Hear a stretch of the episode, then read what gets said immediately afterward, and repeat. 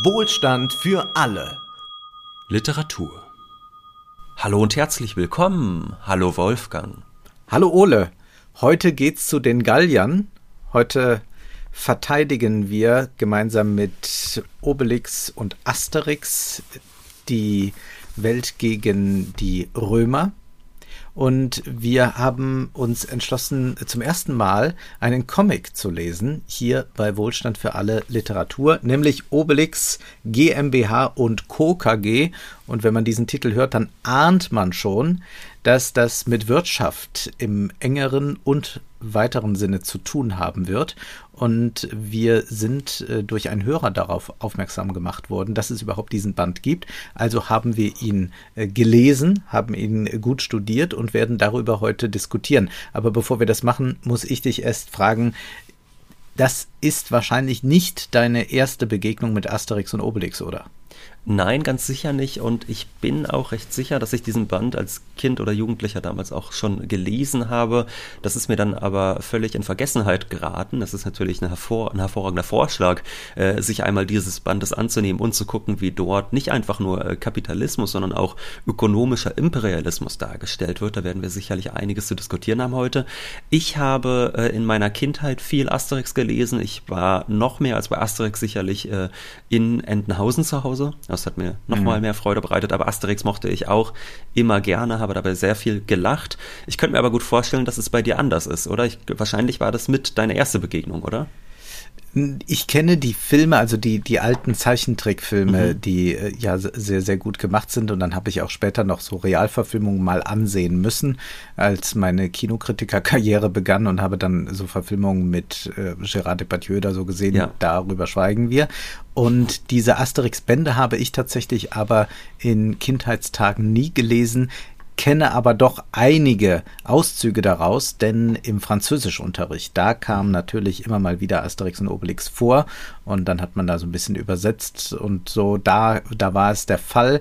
Äh, beim äh, Lateinunterricht nicht, aber das liegt auch daran, dass ich den in, äh, äh, auf der Uni erst äh, habe ich mein Latinum gemacht. Das heißt, ich hatte in der Schule kein Latein und äh, dann an der Uni hat man das äh, nicht mehr so eingesetzt als pädagogische Maßnahme, um uns ein bisschen mit Asterix und Obelix zu erfreuen. Aber wir wissen ja, im Lateinunterricht äh, sehr, sehr beliebt. Ähm, also als man dann in den 70er Jahren auch anfing, diese Bände auf Latein herauszugeben, dann haben die sich gleich äh, 20, 30.000 Mal verkauft und wurden dann in den Lateinklassen rauf und runter gelesen. Also es ist ein unglaublicher Erfolg, selbst äh, dann äh, nur auf den Lateinunterricht bezogen, aber darüber hinaus ja ein äh, gigantisches Franchise, muss man sagen.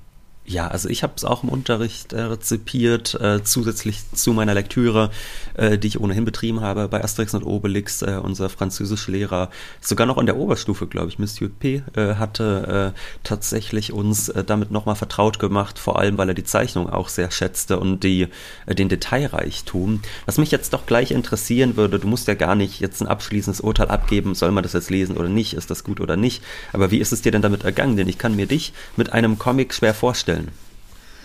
In der Tat äh, findet solche Lektüre nicht so häufig äh, statt, aber ich habe das jetzt äh, mit Vergnügen äh, gelesen. Es ist für mich ungewohnt, äh, da ich äh, immer erst auf den Text fokussiert bin und mhm. mir dann erst die Bilder ansehe. Ich glaube, bei manchen ist es anders. Die äh, blicken erst auf die Bilder und dann auf den Text, aber da äh, bin ich so geschult, dass ich erst den Text wahrnehme. insofern war das jetzt durchaus interessant und ich denke, wir können das immer mal wieder machen. Also wenn sich Comics anbieten, dann können wir die auf jeden Fall besprechen. Aber tatsächlich mag ich es, Bilder zu sehen, aber dann keine Texte zu lesen. Mhm. Dann gehe ich zum Beispiel ins Kino. Oder ich lese Texte, aber dann brauche ich nicht so viele Bilder. Also das ist ja was anderes, wie wenn man jetzt ein Buch hat, wo ein paar Illustrationen ja. drin sind, was ich schön finde. Aber jetzt so ein Comic ist für mich eine ungewohnte Leseweise. Aber das macht Spaß, das zu lesen. Das ist ja durchaus raffiniert. Also ich kann schon einmal verraten, und ich glaube, damit können wir uns gleich auch ins Getümmel vielleicht schon stürzen. Äh, ich bin persönlich, also es war eine sehr interessante Relektüre, weil es so ist, dass es die Art und Weise, wie ich diese Comics rezipiere, doch auf den Kopf gestellt hat.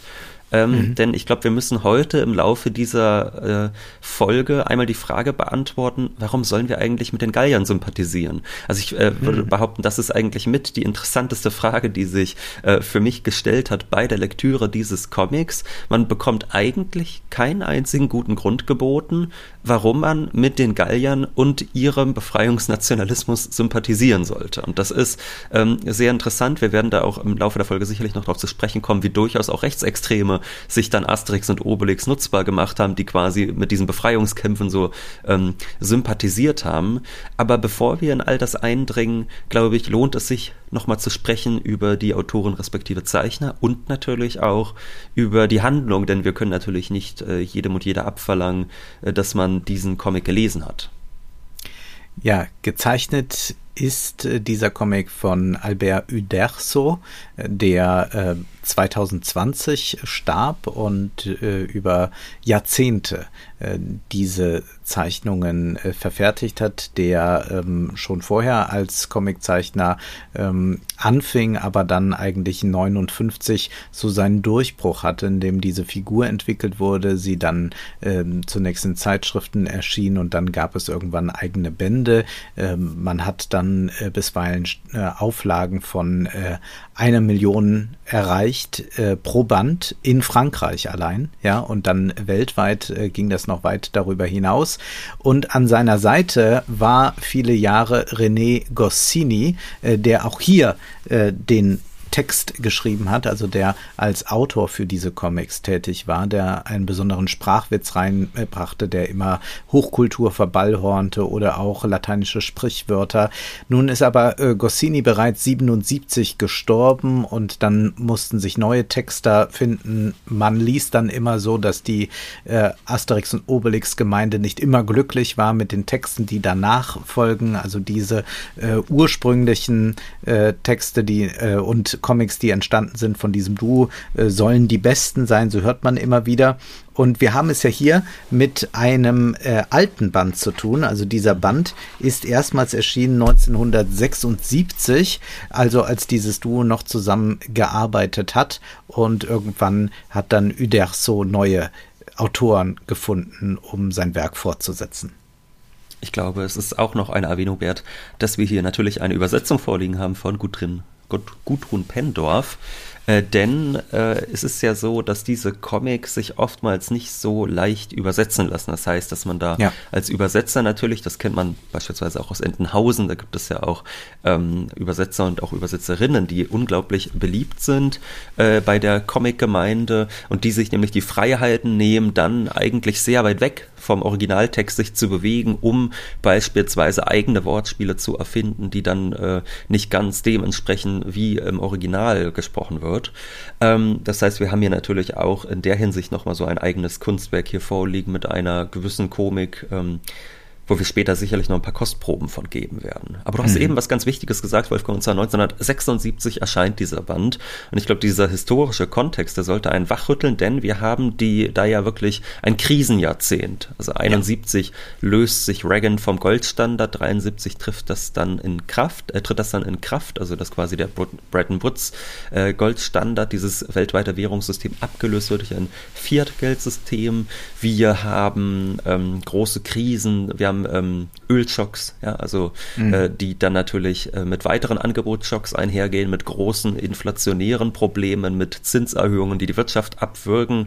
Äh, das heißt, was wir dort sehen, ist eigentlich ein globaler Kapitalismus, der sich in der größten Krise seit Ende des Zweiten Weltkrieges befindet. Also in diesem historischen Kontext müssen wir diesen Band einordnen und in diesem Kontext stellt sich dann natürlich auch für die Zeichner und den Autoren, äh, für die Zeichner und den Autoren die Frage, ähm, wie der Imperialismus sich entwickelt. Also ich glaube, es ist jetzt nicht sonderlich weit hergeholt, wenn man sagt, dass der ökonomische Imperialismus, der in diesem Band geschildert ist, sicherlich zumindest ein bisschen inspiriert ist auch durch den, den man so historisch erlebt zu der Zeit.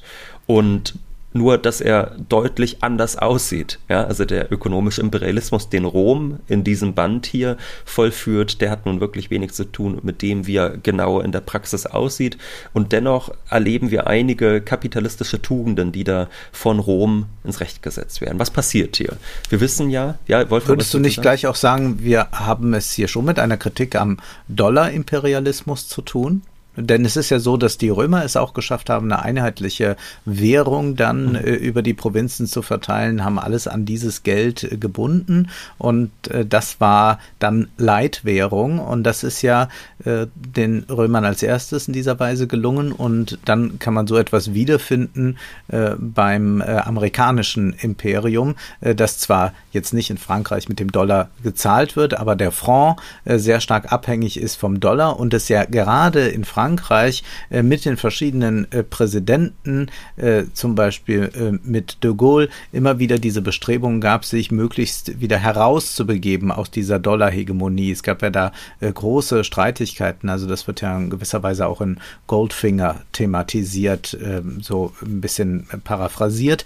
Aber hier können wir natürlich auch so etwas erleben, dass man diesen Text durchaus lesen kann als ein äh, Frankreich, das sich mit Gallien identifiziert identifiziert und so eine nationale Identität herstellen will und sich loslösen will wieder aus äh, den Fängen eines US- Imperialismus. Ich glaube, den, also bei dem Dollar-Imperialismus würde ich mitgehen, den kann man da sicherlich reinlesen, nur ist es so, dass äh, da ein regelrecht absurder Weg eingeschlagen wird. Und zwar, das ist folgendermaßen, ja. um, um das mal kurz zu schildern, die meisten werden ja wissen, Asterix und Obelix, da beginnt jeder Band damit, dass geschildert wird, dass ganz ähm, äh, das Verzeihung jetzt, ich zitiere einfach mal den Anfang.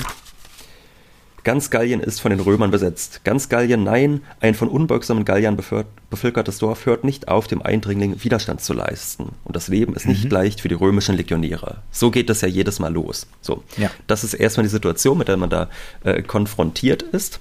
Und jetzt lassen sich die Römer eine neue Art und Weise einfallen, wie man die Gallier ruinieren kann. Und zwar in dem Fall nicht durch militärische Überlegenheit, denn die hat Rom nicht, denn die Gallier haben ja einen Zaubertrank, der sie unbesiegbar macht, sondern jetzt ist die Frage, kann man nicht die Ökonomie als Waffe einsetzen?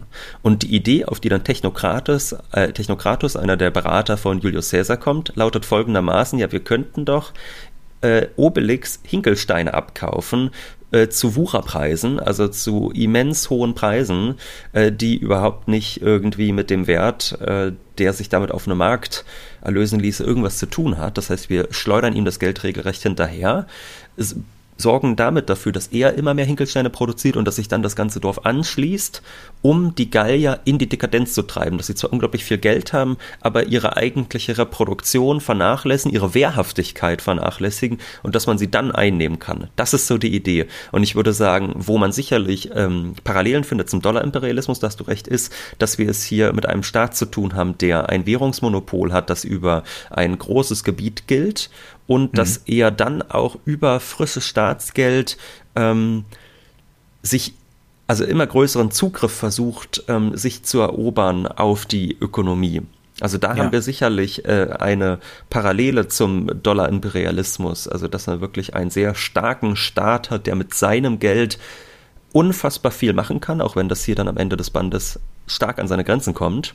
Nur was natürlich nicht unbedingt vergleichbar ist mit dem Dollar-Imperialismus, ist, ist diese Idee, äh, dass man sagt, man nutzt den Kredit, um die anderen Staaten in die Dekadenz und in die Faulheit zu treiben. Also so leicht funktioniert das in echt natürlich nicht. Aber das ist hier der Plan und das ist ja auch in Ordnung, dass ein Comic sich erlaubt, ein bisschen von ökonomischen und politischen Realitäten zu befreien, um eine lustige Geschichte zu erzählen. Und die Idee lautet nun, man kauft ihnen immer mehr Hinkelsteine ab und dann vernachlässigen sie Reproduktion und Wehrhaftigkeit und dann kann das gallische Dorf endlich eingenommen werden denn gezeigt werden die Römer als äh, Dekadente, die äh, Berater von Julius Caesar sitzen eigentlich nur so da, essen und trinken, was das Zeug hält, aber sie sind auch nicht mehr in der Lage, eigentlich in den Kampf zu gehen. Und wenn man sich da so umschaut, äh, und das tut Technokrates, dann wäre das doch eigentlich äh, das Richtige für die Gallier. Wenn die auch erst einmal so träge werden, dann werden sie auch nicht mehr willens sein anzugreifen, dann werden sie sich ergeben. Und woran ich da denken musste über äh, das jetzt rein wird Wirtschaftliche hinaus ist das, was man als Soft Power bezeichnet. Also man hat ja verschiedene Möglichkeiten als Staat auf einen anderen Staat Macht auszuüben. Das geht einmal über das Militär, das geht über äh, die Wirtschaft und da spricht man dann von Hard Power, aber ähm, jemand wie Joseph Nye würde sagen, ja, es gibt auch noch Soft Power und das kann über den kulturellen Einfluss geschehen. Und äh, das finden wir hier, indem sie ja nicht einfach dekadent werden, sondern sie kaufen, also die Gallier, nachdem sie dann Geld bekommen von den Römern für die Hinkelsteine, sie kaufen dann beispielsweise Mode. Wir sehen dann Obelix, wie er in einem äh, völlig äh, äh verrückten Kostüm rumläuft, weil er glaubt, das sei jetzt die neueste Mode. Und diese Soft-Power-Strategie wird ja immer wieder äh, eingesetzt äh, von äh, imperialistischen Staaten, mal bewusst oder unbewusst. Also wirken sie ein auf eine andere Kultur. Ja, das ist ja auch daran zum Beispiel zu sehen, dass sich die DDR sehr versperrte gegenüber westlicher Musik, Rock und Pop. Also man wollte das wenn selbst produzieren. Man wollte nicht so viel davon im eigenen Lande haben, weil man äh, wusste, das hat doch vielleicht eine destruktive Kraft auf die gesamte Kultur. Und solche Soft-Power-Bestrebungen können wir natürlich auch bei China äh, äh, erleben oder bei Indien, wenn man versucht, äh, gewisse Filme auf Festivals zu platzieren, in Streamingdiensten unterzubringen, was auch immer. Also äh, TikTok ist sicherlich auch unter dem Begriff der Soft Power zu betrachten. Und so würde ich das auch hier äh, einschätzen, dass es einmal diese wirtschaftliche Komponente gibt, aber man möchte auch ein einen kulturellen Einfluss mhm. auf äh, äh, die Gallier ausüben, dass sie dann sich dem römischen Lebensstil anpassen und damit dann auch äh, Wehrhaftigkeit verlieren. Was ich ja schon interessant finde, ist, dass äh, du hast ja schon gesagt, die Berater von Julius Caesar, die sitzen so da und die sind wahnsinnig träge. Und Julius Caesar mhm. wirft ihnen dann auch vor, na, ihr habt euch ja fett gefressen die letzten Jahrzehnte. Früher, da wart ihr noch starke, tapfere Männer, äh, die in den Krieg zu ziehen bereit waren. Jetzt liegt ihr hier nur noch auf der Couch rum und lasst euch füttern. Und in diese äh, Kerbe schlägt dann auch Technokratus, der sagt, ja gut, so müssen wir es mit den Galliern eigentlich auch machen. Und wir haben also auf der einen Seite die Römer, also die herrschenden Römer, muss man sagen, die äh, liegen dort, die sind fein gepflegt, und die sind wahnsinnig träge. Wir haben dann die römischen Soldaten, die wir im Lager sehen, äh, die überhaupt nicht dementsprechend, sondern die sind schlecht rasiert, äh, die sind überhaupt nicht irgendwie schick gemacht, sondern die sehen sehr vernachlässigt aus dort vor Ort. Ähm, und dann sehen wir auf der anderen Seite die Gallier, die die Gepflegtheit der römischen Herren haben. Jetzt sicherlich nicht mit diesen feinen Gewändern, aber sie haben, sie sind gut rasiert, beziehungsweise haben perfekte äh, Bärte, sehr gepflegte Bärte im Gegensatz zu den äh, Stoppeln, die dann nur diesen Römern im Gesicht wachsen.